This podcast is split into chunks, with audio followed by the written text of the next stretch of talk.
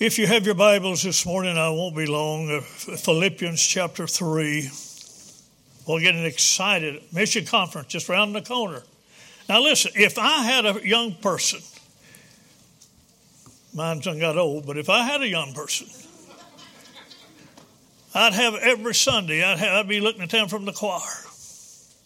But I'm saying here, you got to get you, you ought to get your teenagers, you ought to get yourself in.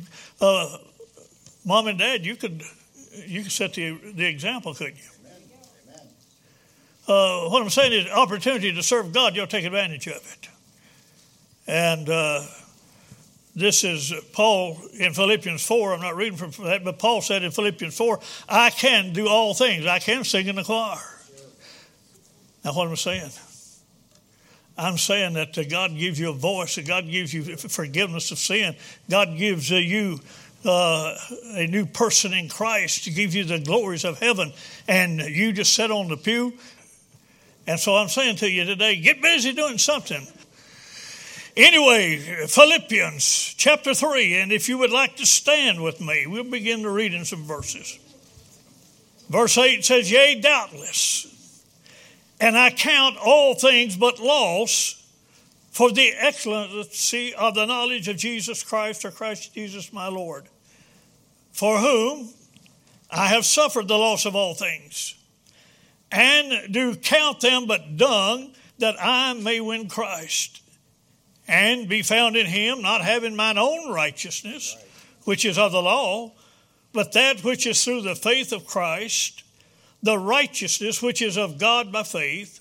Now, here, that I may know him and the power of his resurrection and the fellowship of his sufferings, being made conformable unto his death, if by any means I might attain the resurrection of the dead, not as though I had already attained, either were already perfect, but I follow after, if that I may apprehend that for which also, I am apprehended of Christ Jesus.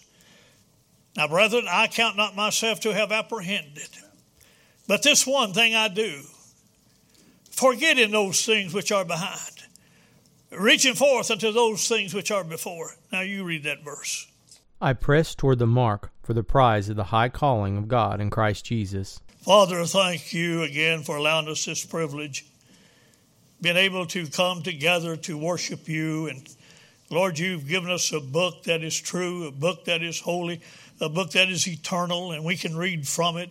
Be able, Lord, to interject it into our lives and, and to be able to know that we have a Savior who is worthy of all that we put forth. And, and Lord, as we uh, read the account of uh, Paul, a great Christian here, uh, we do pray that we would strive to want to be Lord, a Christian that you would be proud of as well. Now bless each one. Now, Lord, I realize our folks here today, they may not be saved. They may not know that they have been born again. They may not know that heaven is their eternal home. Holy Spirit of God, I ask you to deal with their hearts. And I pray that you would give them the faith to believe that you are the Christ, the Son of the living God, and that you died for their sins, was buried, and rose again. Now, Father, in these next few minutes, may the Holy Spirit of God be in our presence in a very special way and speak to hearts. Help this preacher. In Jesus' name I ask it. Amen. And you may be seated. Paul said, that I may know him. Paul is in prison at Rome waiting trial. The church at Philippi was one of Paul's favorite churches. Do you have a favorite church? It ought to be you do. It ought to be that uh, you got a, you have a favorite church that you just cannot hardly stand it if you're not present. Amen. And uh, it ought to, it ought to be, uh, they had seen him suffer in, uh, in Acts 16. You know the story that Paul and Silas been in prison. And boy, they, uh, midnight, they began to sing and praise God. And, and they got all excited, didn't they? They got excited like we ought to get excited about mission conference. They got excited because, hey, they were counted worthy uh, to suffer uh, for the Lord. And you and I here today, it ought to be that we count it worthy uh, to serve a risen Savior who's in the world today. And it ought to be that you and I having this privilege. I like what uh, uh, Solomon said in Ecclesiastes. Remember now thy Creator in the days of thy youth, uh, when the days uh, uh, come and, uh, and you don't have to labor and you uh, get, you get old, you don't have no pleasure in those days. Enjoy the days while you're young in serving God. And he comes to that, to here's the conclusion. Are you listening, boys? Here's conclu- the conclusion is into that uh, uh, here, uh, remember now thy Creator in the days of thy youth. And could I say to you, and this is the final thing uh, uh, into that is to basically is to serve God and to follow Him. This is the whole duty of man. He comes down to, to that one of the wisest men in the world into that, and he says into that, here's a conclusion of the whole matter uh, into that, uh, serve God, uh, be close to Him, uh, do what He ought to do in the days of your youth, into where that you don't have to worry about uh, when you get old and, and the days come hard and you don't see a whole lot of things in, uh, in that to make you uh, promote you to want to, uh, to go forward. You remember how many of you are going to come forward and, and pray for Lorraine and Miss Badger and uh, Harold Mason and uh, Kathy Frick? How many are going to come forward at the invitation and pray for these ladies? How many's already been praying for them? Uh, I pray that you do that. Hey, they, they have run their race. And it ought to be into that that you're going to find that uh, while you are able to do something, you better do it now. Paul said into that, that I may know him and the power of his resurrection. Paul's desire was to win Christ.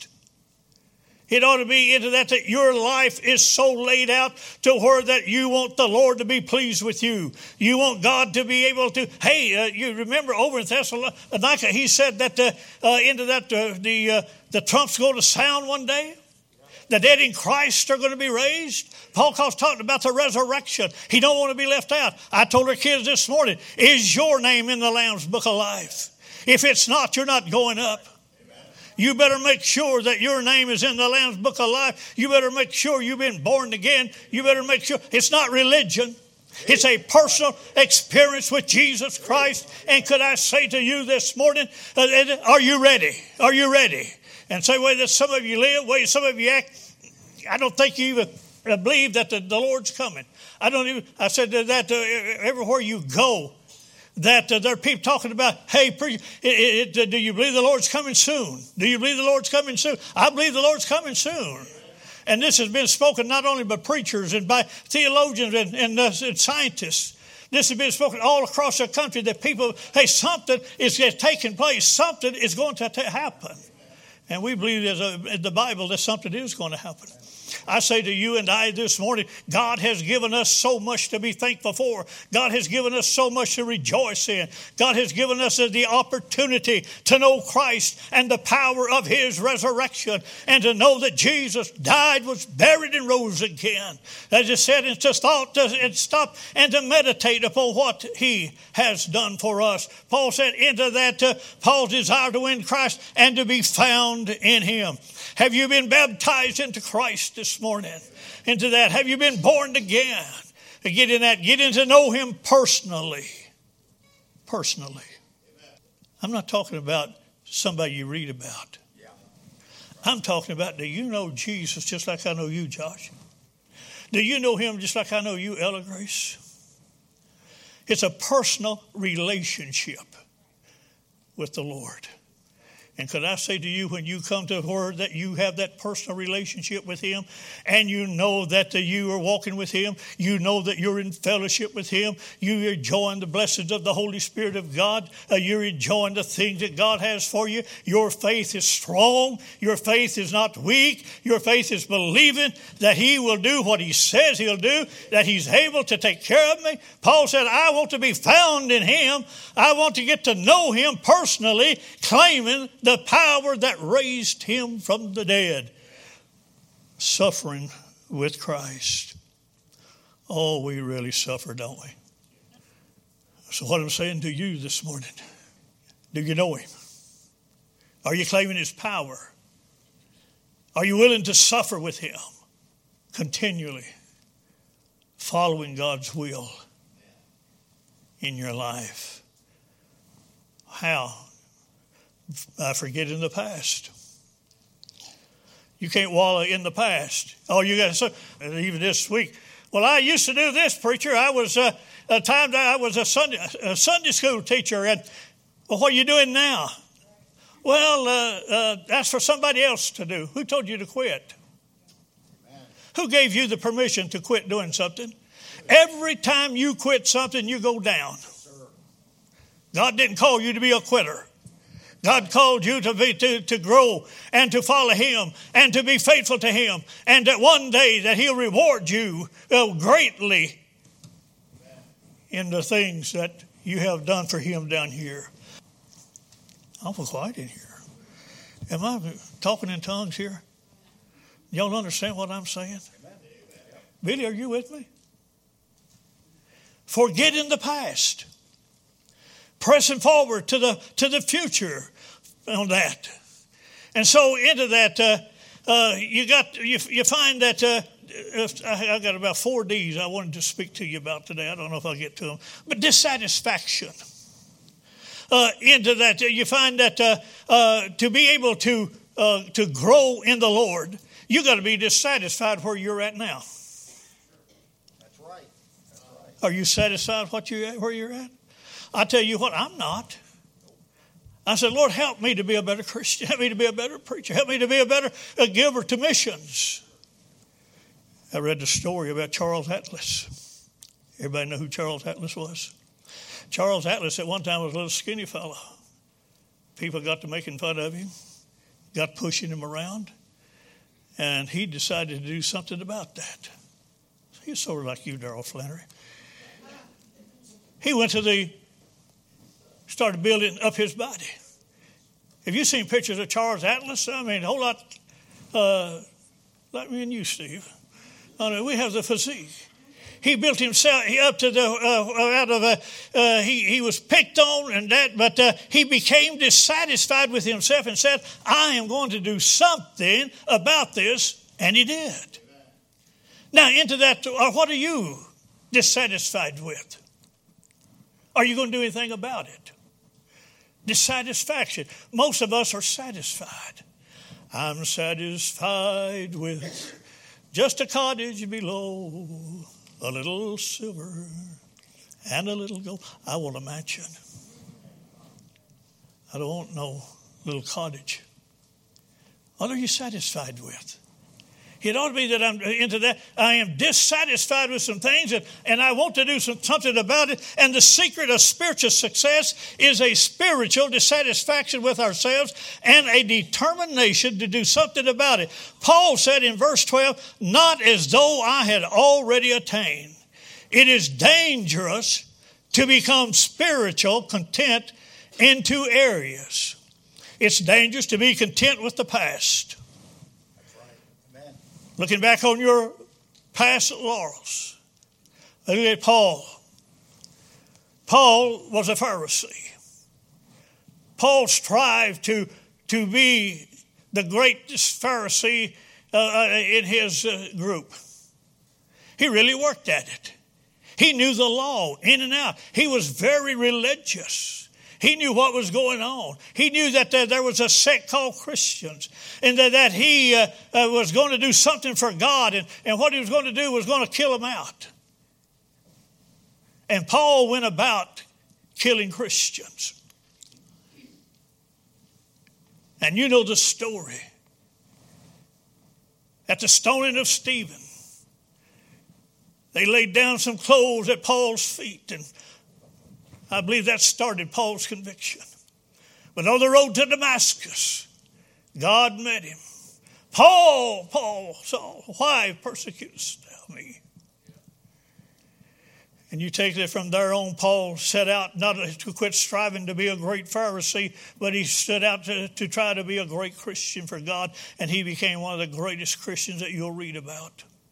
If you want to follow somebody, look at Paul. I want to be like him. I don't want to be like Mike. I want to be like Paul. But this is one thing I do, he said, forgetting those things which are behind. Do you know what he had to forget? He had to forget his prestige. He had to forget his family. he had to forget to being able to go into the upper chambers and, and have the upper seat and, and to be have people to uh, give praise and honor to him. That's why some of you young people ain't doing nothing for God because it's going to require you to get down uh, and cause you to uh, have to uh, uh give a little bit uh, of uh, recognition to your peers that I'm a Christian. You to do that. I told in the class, worthy of telling again. Thursday, me and little Joe went to the Chinese place. I don't like going to that place anyway, Steve. You go ahead and quit taking me there. But we went to the Chinese place. I pulled in beside a car. And across that dashboard, here was people that believe more in their God than we believe in ours. There was about seven or eight little Buddhist temple, uh, Buddhist men across their dash. Little fat fella. I said, Joe, look at this. Give every one of those Chinese a track. I went in and every one of them, I got a, the Chick tracks. And I told him that they'll take a Chick track and they'll read it quicker than they will a track that says Jesus on it. They're already going to read a Jesus track. But you give them a little cartoon track like a chick, and, and their curiosity of it, they'll read it. But the point that I'm making is, would you put into that uh, in your car? Would you put a sign on the on the door that, that some of you have that says uh, uh, "No hope in the Pope"?